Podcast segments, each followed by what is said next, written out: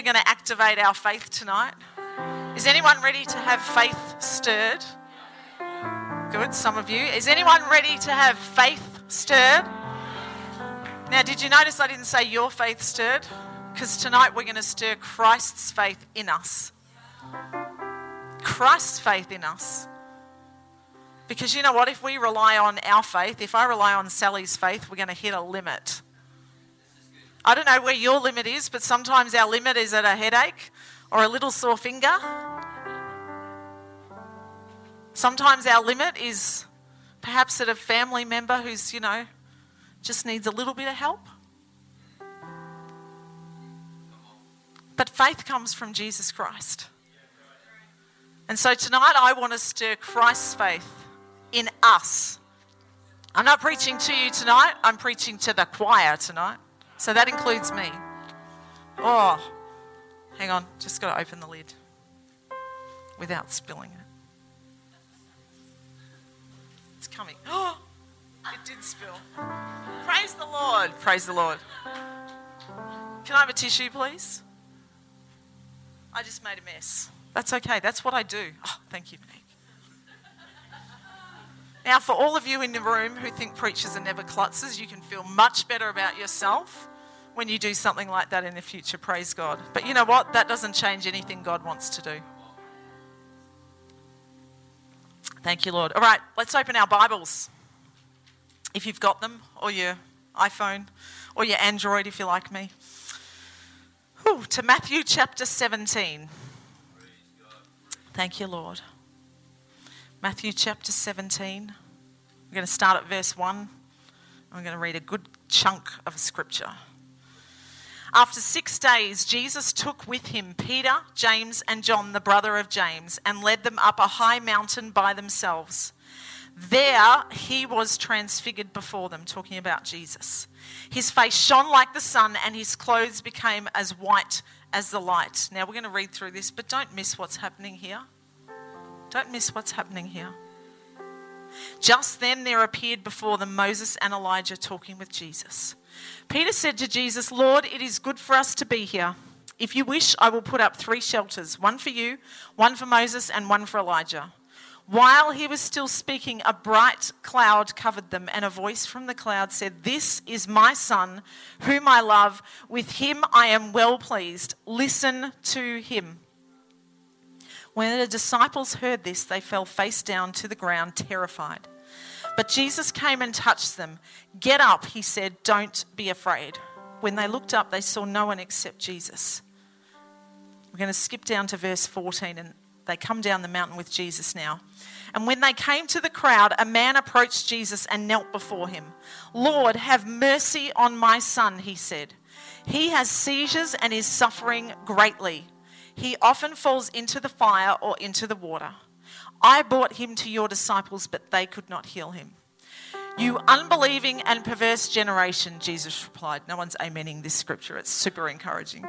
You, you unbelieving and perverse generation, Jesus replied. How long, whoops, how long shall I stay with you? How long shall I put up with you? Bring the boy here to me. Jesus rebuked the demon, and it came out of the boy, and he was healed at that moment. Then the disciples came to Jesus in private and asked, Why couldn't we drive it out? He replied, Because you have so little faith. Truly, I tell you, if you have faith as small as a mustard seed, you can say to this mountain, Move from here to there, and it will move. Nothing will be impossible for you. Nothing will be impossible for you. Now, some of you might be thinking, Hang on, she's just read two different stories. So I'm going to ask you to go on a little journey with me here while I link them together. Because everything in Scripture is connected. The whole book is a story from beginning to end, of course, about God's love for us and many other themes woven in there. But I just want to pull out a few things from this story. And tonight we're going to talk about faith up the mountain. Faith up the mountain. Now, Jesus led his disciples up a high mountain. Has anyone ever climbed a high mountain here before? A few of you. How high? uh, more than three metres. Mount Maunganui? I don't even know where that is. It's surprising I can even say that. Good job, thank you. That's only because someone repeated it first. See, when we go up a high mountain, it takes effort. There's some pressing in that is required. Jesus took his disciples up a high mountain, and there before them, he was transfigured. They actually got a taste of his glory, of his glory as he is now in heaven, as he still was, but he was there as a man. And the fascinating thing to me is now, of course, Matthew's writing this book, not Peter, James, and John. And I wonder what Peter, James, and John's version of the story is. I always think things like this. But it doesn't say that they fell down amazed at Jesus' glory when they saw it. And perhaps they were so familiar with Jesus that they didn't actually acknowledge what was happening right there in front of them or didn't even understand it. Or perhaps they just felt they couldn't explain it to the other disciples. But this whole imagery of up the mountain is about us coming up the mountain of intimacy with God. It's about us coming up to a place where we're looking down from heaven's perspective to earth rather than just seeing our natural perspective. Jesus often went up the mountain to pray. He often went by himself to lonely places to pray. And when we talk about going up the mountain, it's very important tonight because we're going to activate some faith very soon. It's very important that we not get into striving. But there is a big difference between striving in our own strength and pressing into what God has for us.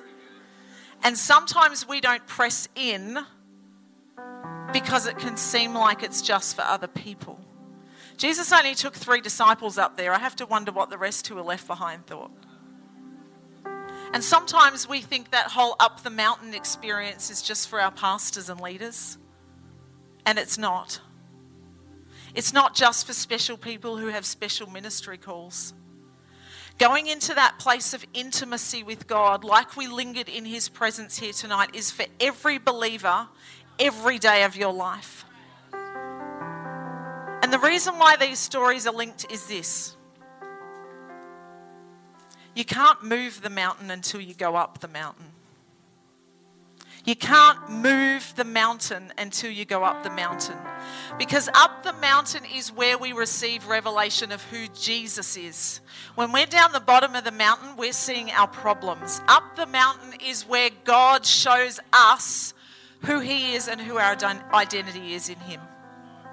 And that's why we go up the mountain every day. And there are times to press in even further up the mountain because that's where we receive revelation. It doesn't speak of striving, but rather an earnestness in seeking his face. Hebrews 11:6 says, "Without faith it is impossible to please him." Impossible. Impossible. Jesus said nothing is impossible. But then the author of Hebrews said it's impossible to please God without faith. Why? Because it's about pressing in pressing in. For he who comes to God must believe that he, God, is, and that he is a rewarder of those who diligently seek him. What is that reward? It's actually experiencing every spiritual blessing that's available to us. It's experiencing the love and the joy and the peace of God truly overflowing in our hearts and from our hearts. And so when we press in to have those moments of hungering in His presence and lingering there and going, God, would you show me from your mountaintop perspective, not from mine, but from your kingdom to earth, not me looking up to heaven. Going up the mountain is about us seeing what God sees. What God sees.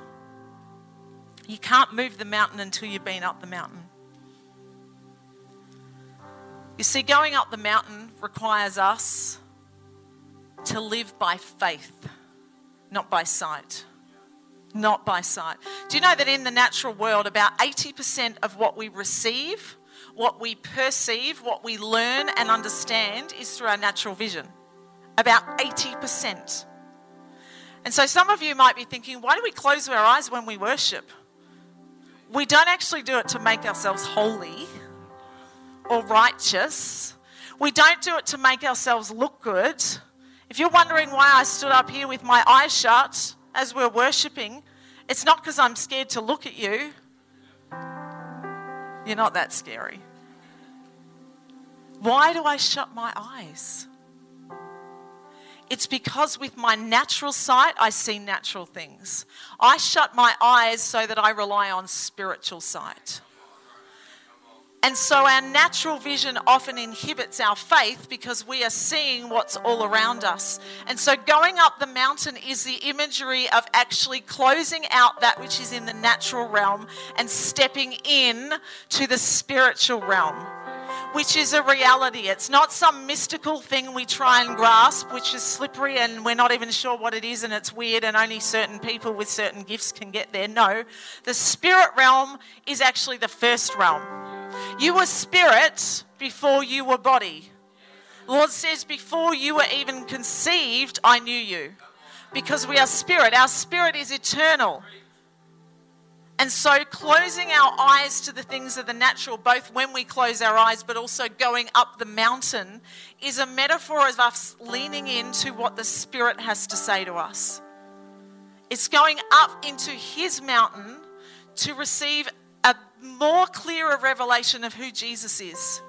That He is on the throne, that He has given us all authority, and that He wants us to walk in that authority. Take steps of faith.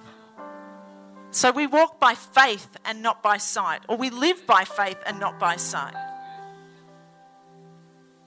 Hebrews 11, verse 1, and most of you would know this scripture.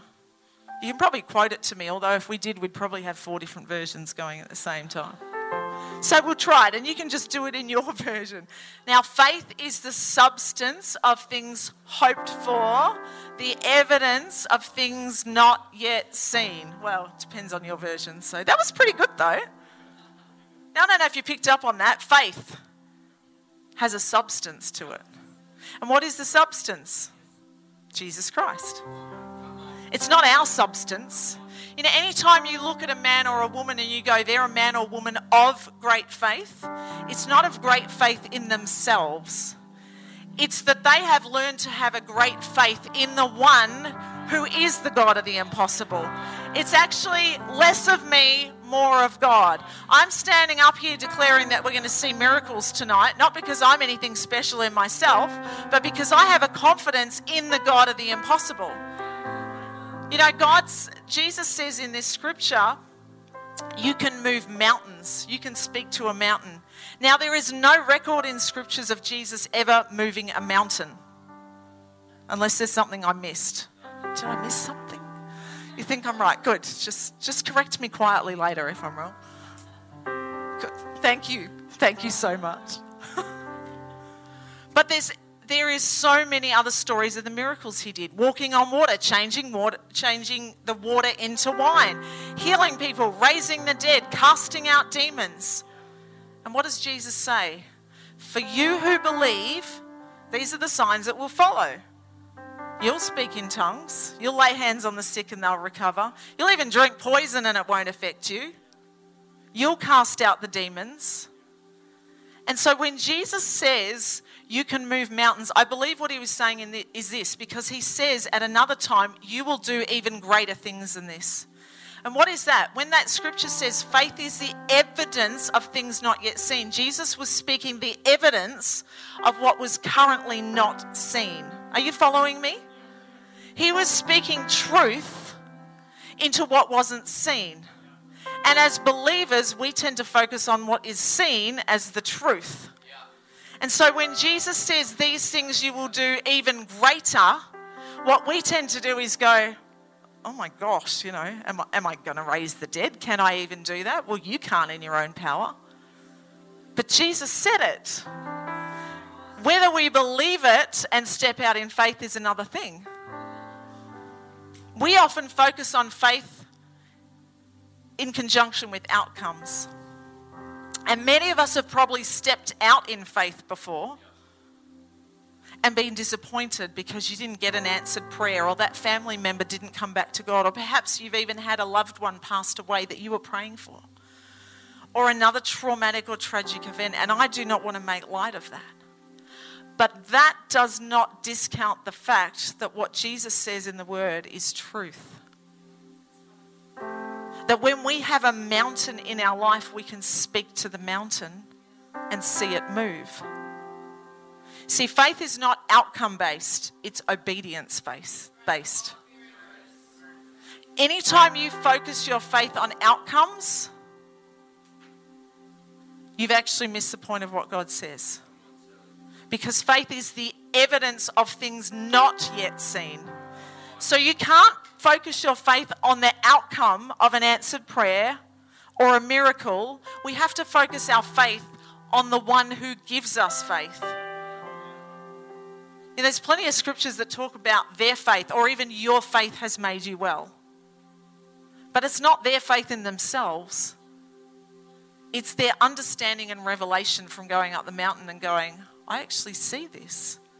I see what God has said. I see. I'm having a revelation. I'm knowing and understanding more of the fullness of Jesus Christ. And the same spirit that raised Christ from the dead lives in me, in me, and in you.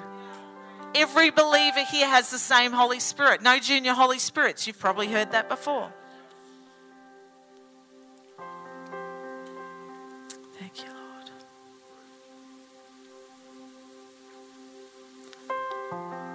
And when I felt prompted to share on faith tonight, I'm aware that in any room, there is such a difference of what your faith in Christ and mine might look like.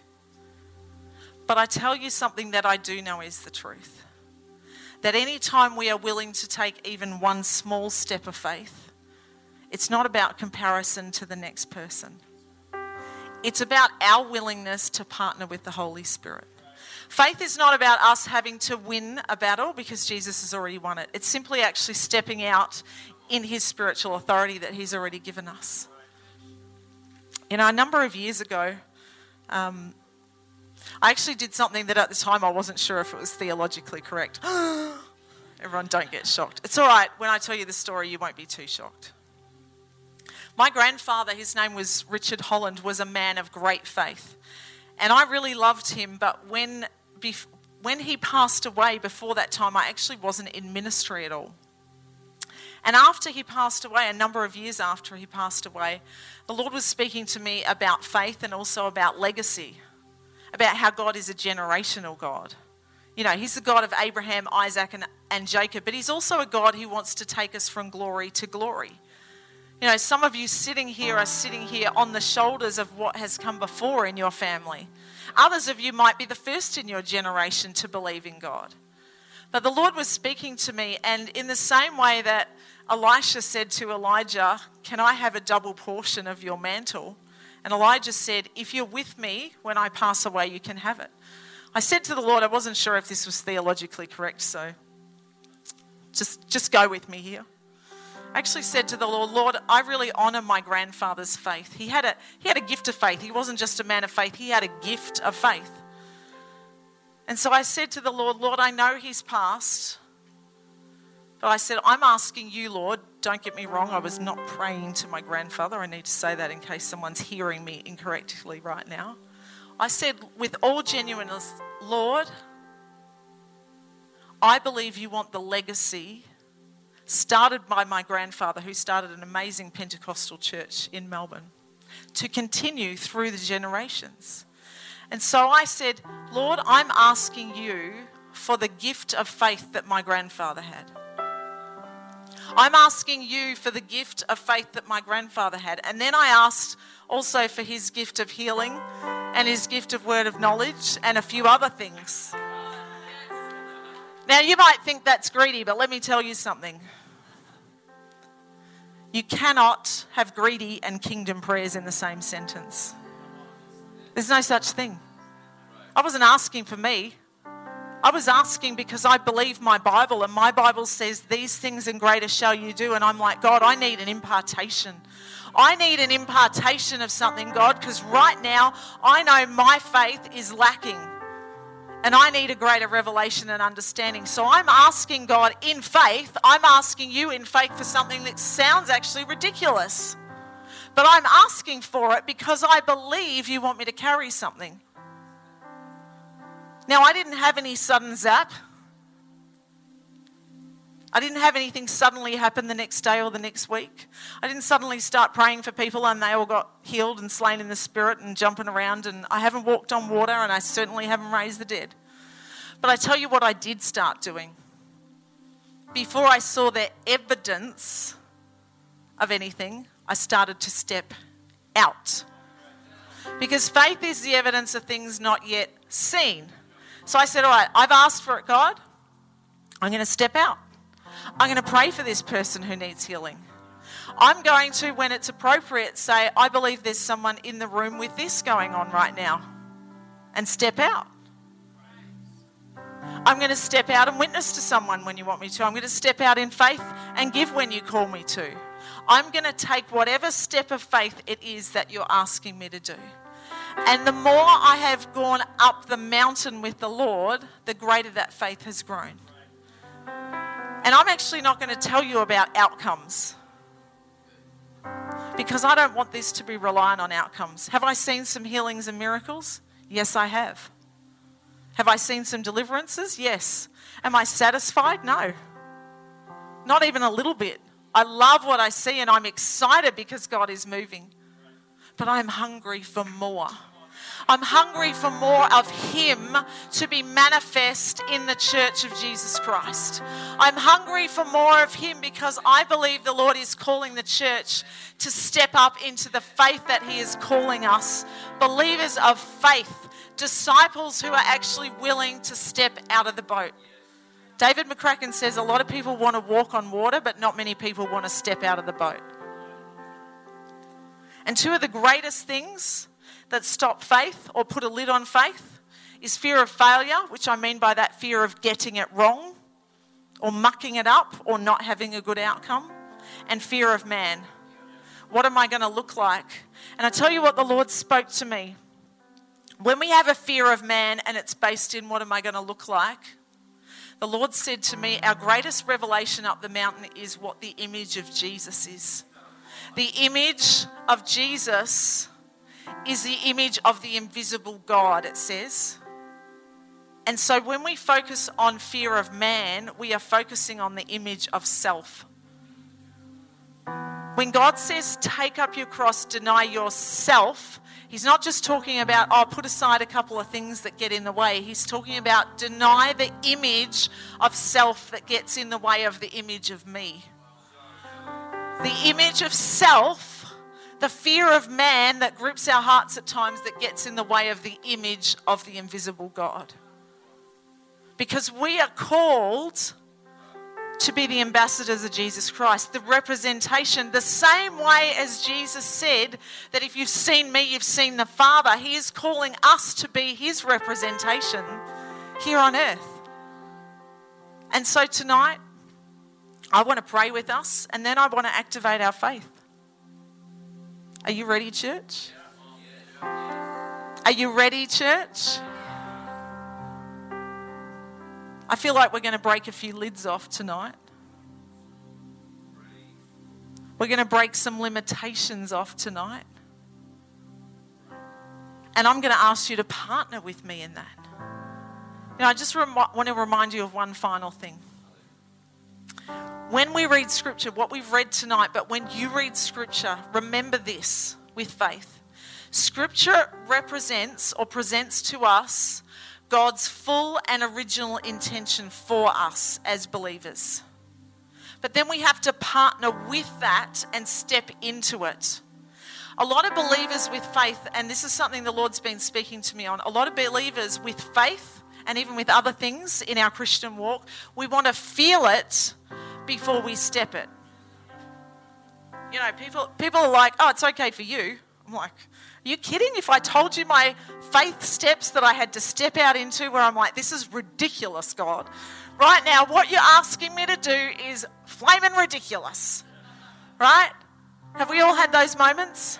But I tell you what, the greatest breakthrough comes where you go, I don't care how ridiculous it is anymore, God. I'm just so willing and so hungry to see you move that I will step into the ridiculous, that I will declare your word as truth, And so I'm going to encourage us tonight to come into agreement with steps of faith, to partner together.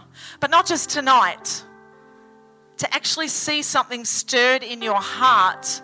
That when you walk out the door, you begin to partner with those steps of faith out of the revelation that you see by going up the mountain. Because remember, you can't move the mountain until you go up the mountain.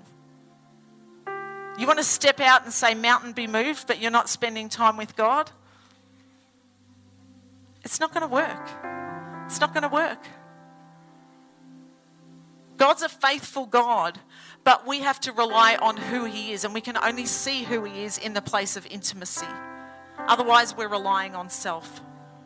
And so, as Scripture presents God's full and original intention and purpose for us as the church, we have to understand that when we haven't even seen the outcome of faith yet, we ha- when we haven't seen the miraculous occur, we've got to understand it's still God's intention. And I want to encourage you not to make a theology out of disappointments. Sometimes we speak theology to create things out of disappointments because we go, well, you know, maybe that wasn't God's will and intention after all. You know, maybe God had a purpose in that suffering. It sounds noble, but if we're truly believing for his kingdom to come here on earth, there's no sickness in heaven, there's no pain in heaven, there's no separation from him in heaven. It's His will that none should perish. And so we don't take it on ourselves as responsibility and a weight or a burden, but let's not also create a theology that's anti scriptural or even a corruption of Scripture to say, oh no, it's okay, God made them sick for a purpose. Uh uh-uh. uh. Uh uh. Uh uh. Uh uh. I think I got my mama's voice on there. Uh uh. Uh uh. Mama's talking. Mama's talking. And here's my final challenge to you.